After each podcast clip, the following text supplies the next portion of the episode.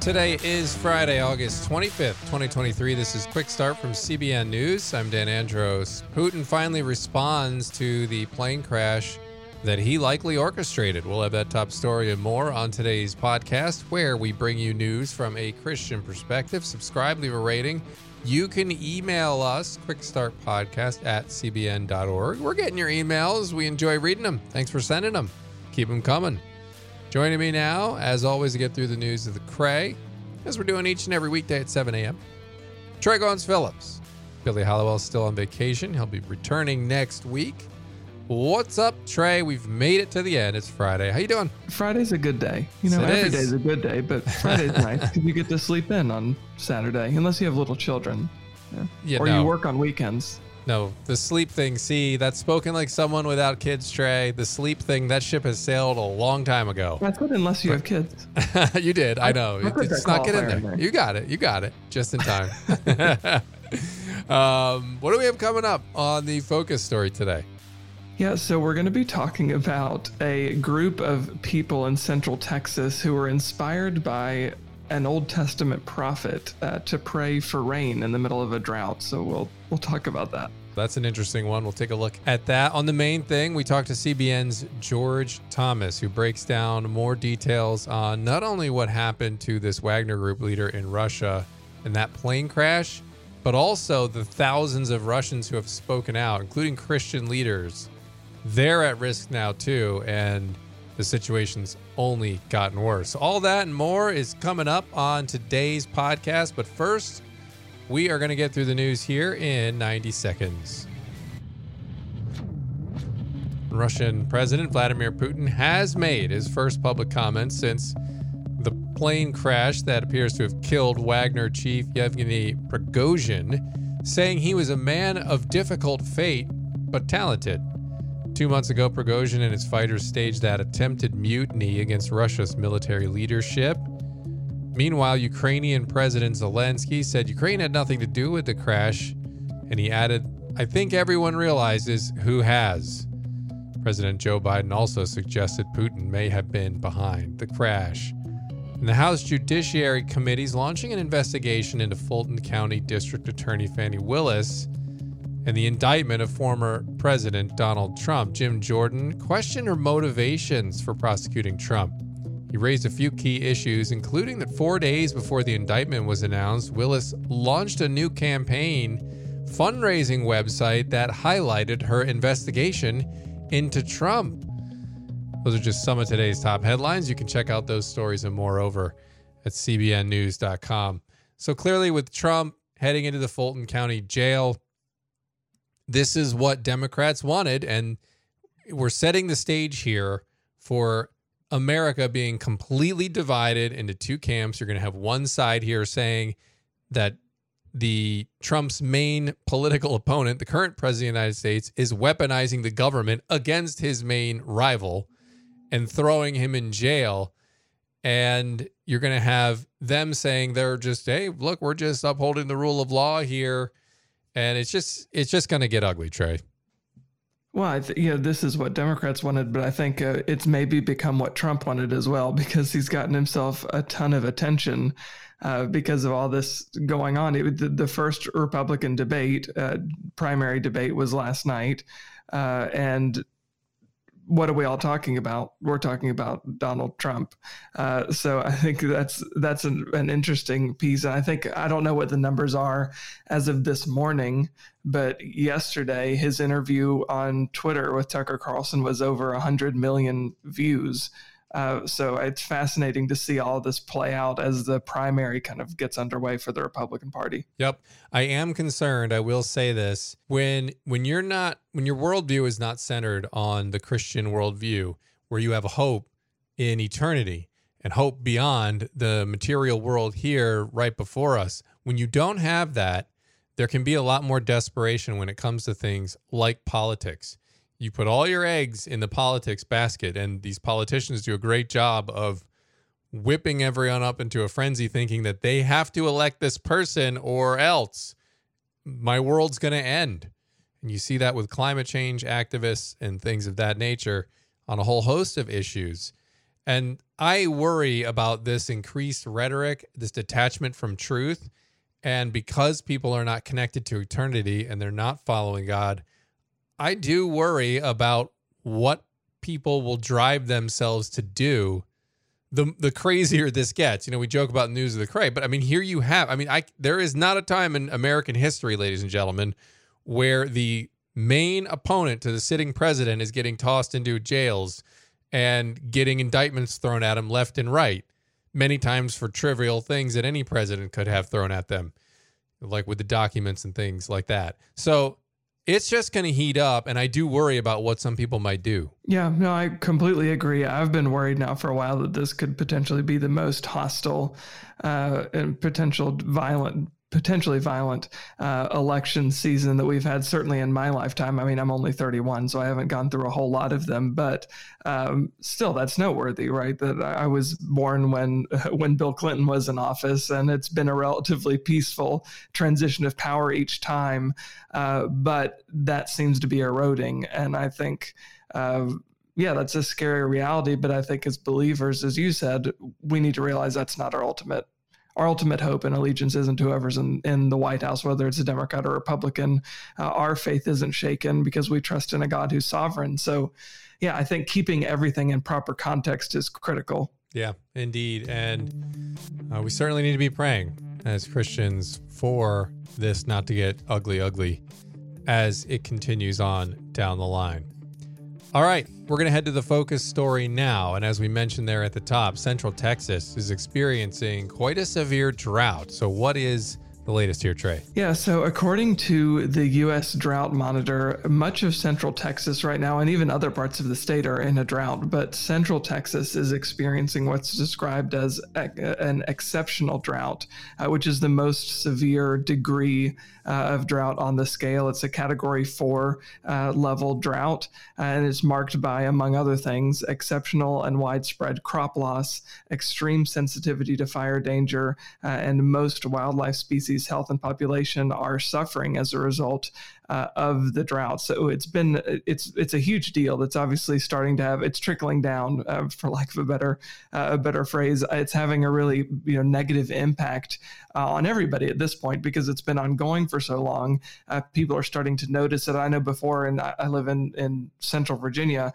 on the East Coast. When we've had droughts before, sometimes it's it's pretty short lived or it feels kind of short lived, and you don't really feel the effects of it uh, on on an everyday level. but people in Central Central Texas is starting to feel it on an everyday level because uh, they've been asked to not turn on their hose or water their garden except for once every other week at this point because water is at such a premium. The level that it is that people are dealing with there, how how are they responding to that? Well, I mean, if it's if, if it's any indication, yesterday I was looking at the weather uh, in Hays County, which is right in Central Texas, uh, and it was 101 degrees. Um, so uh, it's definitely pretty hot to not be able to water your garden or even have access to a whole lot of water. Uh, that can be that can be a pretty scary predicament to be in. So uh, one pastor from Hays County, his name is Jimmy Darnell. Uh, he actually this week has been leading a group of believers uh, in prayer. Uh, he said that they will be praying every single day of this week, going into the the coming week. Sunday is when they're they're planning their last day of prayer. It's just a small group of Christians who have gotten together in the city square or the county square, and they've been praying uh, that the Lord would bring rain. Uh, and they've also actually been meeting with non believers. A lot of community members have just been coming out uh, just to kind of join in, even though they're not necessarily believers, they're joining in support of those who are praying. Uh, the pastor in a, a local news uh, interview said, We've got farmers, ranchers, all kinds of folks here, and we're just asking the Lord to send us rain. Our aquifers are at a historic low, our rivers are drying up, so we've got to have some divine help help from heaven. So, what's the motivation behind the seven days of prayer? Yeah, that's what I thought uh, was really interesting. Obviously, as believers, many of us will be familiar with the story uh, of Elijah uh, and Ahab, King Ahab. Uh, it's directly from 1 Kings 18 41 through 46. Uh, King Ahab was obviously praying to, to all kinds of false gods for things, and he wasn't getting them, and he was getting angry. Elijah was confronting him and saying, The reason none of this is happening is because you're disobedient obedient to God. Uh, and then in a perfect kind of shoot the messenger scenario, all of Ahab's anger was directed at Elijah. Uh, but Elijah had heard from God and trusted in the Lord's promise that, hey, if you're faithful, if you trust me and you pray, I'll deliver what you need, which in this instance was rain. There was also another instance when uh, through Elijah, the Lord delivered fire. Uh, but with rain in particular, uh, he prayed for seven days uh, in a row uh, and trusted God for rain. And then on the seventh day, a small cloud showed up and the rain began. And then the clouds, or the sky was filled with dark clouds, uh, and the, the land was covered with rain. Uh, so this pastor and this group of believers are now trying to harness that same faith and they're petitioning God for that same kind of result. I'm glad to see not obviously a drought, but it is good to see people turn toward God. I mean, you look through scripture so many times, that is such a key for believers is to in the face of some sort of trial is to turn towards God. So to see that reaction and to see people rallying around that, I think is great. And he also, the pastor, he said, we're praying for drought busting rains. by New Year's, he said, by New Year's Eve, we'd like to have 40 inches of rain. Uh, and this is something I thought was interesting. So he's an older pastor, Darnell. Uh, he said that actually in 2009, they experienced a similar drought that had lasted a similar amount of time. Uh, and he and a group of believers from his church and his, his community gathered together and they prayed much in the same way they're, they're praying now.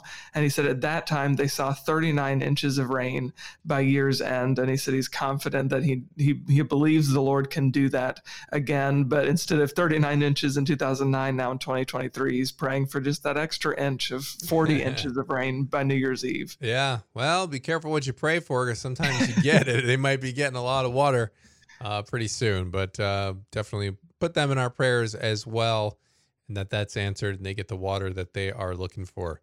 Appreciate you bringing that one, Trey. Thank you. And that's going to lead us into the main thing right now. Not only are high profile leaders who criticize Putin's war on Ukraine risking their life, tens of thousands of Russians are as well, including some Christian leaders. CBN's George Thomas has more on this growing list of mysterious deaths in Russia and the threat to anyone who questions Putin and his war. That's today's main thing.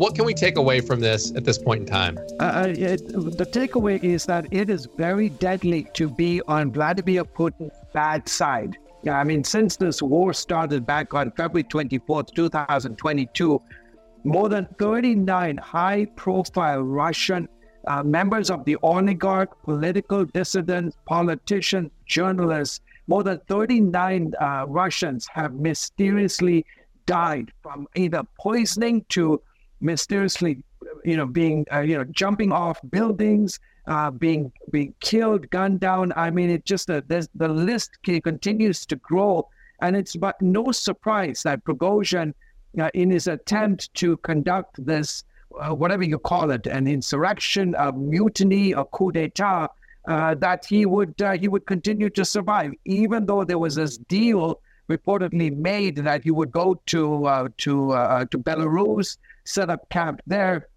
Many critics are wondering, uh, you know, what on earth was Prigozhin doing in Russia, flying from Moscow reportedly to St. Petersburg? Uh, what was he? Was he getting ready to? Uh, you know, uh, fulfill a new catering service, a catering order. Remember, this guy was a was a chef prior to this. He spent time in prison as a criminal um, so it's no surprise to those who've been watching uh, what he did over the last few weeks since the, the June uh, event. And uh, uh look, when you when you get on Vladimir Putin's bad side and you are critical of him uh, and you oppose this war that he launched a year ago, uh, be prepared to be killed. or to be mysteriously taken out. that's the reality. And, and look, there's some some reporting that perhaps this may have been an onboard uh, device that ended up blowing this uh, uh, this uh, jet uh, out of the out of the sky. Uh, but whatever it is, it sends a very very clear message to all Russians: if you go up against this Kremlin, be prepared to lose your life. Yeah, it doesn't seem to be an exaggeration when people are calling Vladimir Putin a murderer. I mean, you look at the scenes that are coming out of Russia right now, and it's just, it's like something out of a movie, really, quite honestly. Uh, and and look, these high profile leaders like uh, Prigozhin are not the only ones. I mean, there are thousands of people who have had the courage to speak their views against what Russia's doing in Ukraine, and they're facing reprisals as well. Absolutely. In fact, uh, right before the war started uh, last year, uh, the Kremlin passed a number of laws that would, in essence, make it a crime to discredit the Russian military, make it a crime to speak against uh, the military uh, operation in, uh, in in Ukraine. In fact, to call it a war is a crime. In fact, to pray for peace uh, as opposed to victory is a crime. I'm reminded of uh, uh, just a few months ago, a Russian, a member of the Russian Orthodox Church, when when the head of the Russian Orthodox Church, Bishop Kirill, uh, when he asked uh, his clergymen to pray for victory. This was just uh, shortly after uh, uh, Putin decided that he would call up more reservists to enter the war. Uh, Bishop Kirill sent a word to all clergy in in across Russia that during their Sunday services that they should say a prayer for victory. In fact, one particular priest decided to substitute the word uh, victory for peace. Uh, a few days later, he was defrocked and had to escape for his life. Today, he uh, uh leads an old Russian Orthodox church in Antalya, uh, Turkey. Uh, but this is the reality, and it's not just Russian Orthodox you know, priests, evangelical Christians belonging to Pentecostal, Baptist, other streams of of the Protestant evangelical movement have faced similar pressure. And uh, uh, today, just uh, a few weeks ago, Amnesty International released an, an exhaustive list. More than 21,000 Russians uh, today have either been detained, have been labeled foreign agents, or have been jailed uh, because of these cr- uh, laws that have been passed, making it a crime to protest, to voice your opposition uh, in of this of this war that the Russians have uh, engaged against Ukraine. And you talked to one of uh, these Christians in particular, Yuri Sipko, who uh, was charged with one of these crimes. Tell me about that. Yeah, exactly. On August 8th, members of Russia's FSB, uh, with the equivalent of uh, the US's FBI, they went. Uh, they, they they did a raid on his uh, on his home the video shows about three uh, FSB agents fully armed, uh, completely with helmet and bulletproof vest, carrying heavy assault uh, weapons, barged into Sipko's uh, home, and they proceeded to videotape various diaries, notes, business cards, various contacts, the Bible, different Christian literature. They've charged him under this law of uh, a crime for, for discrediting the Russian military operation in uh, in Ukraine. Uh, several months ago, he was on a uh, being interviewed on a particular YouTube channel, and he made uh, the the assessment that what Russia is doing uh, is a crime. That killing thousands of Ukrainians was a crime. Destroying their homes was a crime. this, you know, in essence, forcing millions of Ukrainians to to escape from their homeland into Europe and other parts of the world was a crime, and for that, uh, he there was an arrest warrant uh, for uh, a warrant for his arrest. He managed to be tipped off, and uh, uh, after arriving in an undisclosed location, uh, we had a chance to speak to him, and that interview will air next Friday on CBN News. But in essence, again, this is a high-profile one of the most high profile uh, evangelical leaders in in Russia, a member of the Baptist Church, was a leader in a number of major evangelical alliances. And, and I asked him, uh, what, what kind of a message do you think this sends uh, to the Christian community? And he said, look, they are trying to use me as they have used Navalny, as they have used now Prigozhin, uh, to take a high profile person and make an example out of him to say that irrespective of who you are, whatever views you hold, whatever religion you follow, if you go up against the Kremlin, we will come down very hard on you.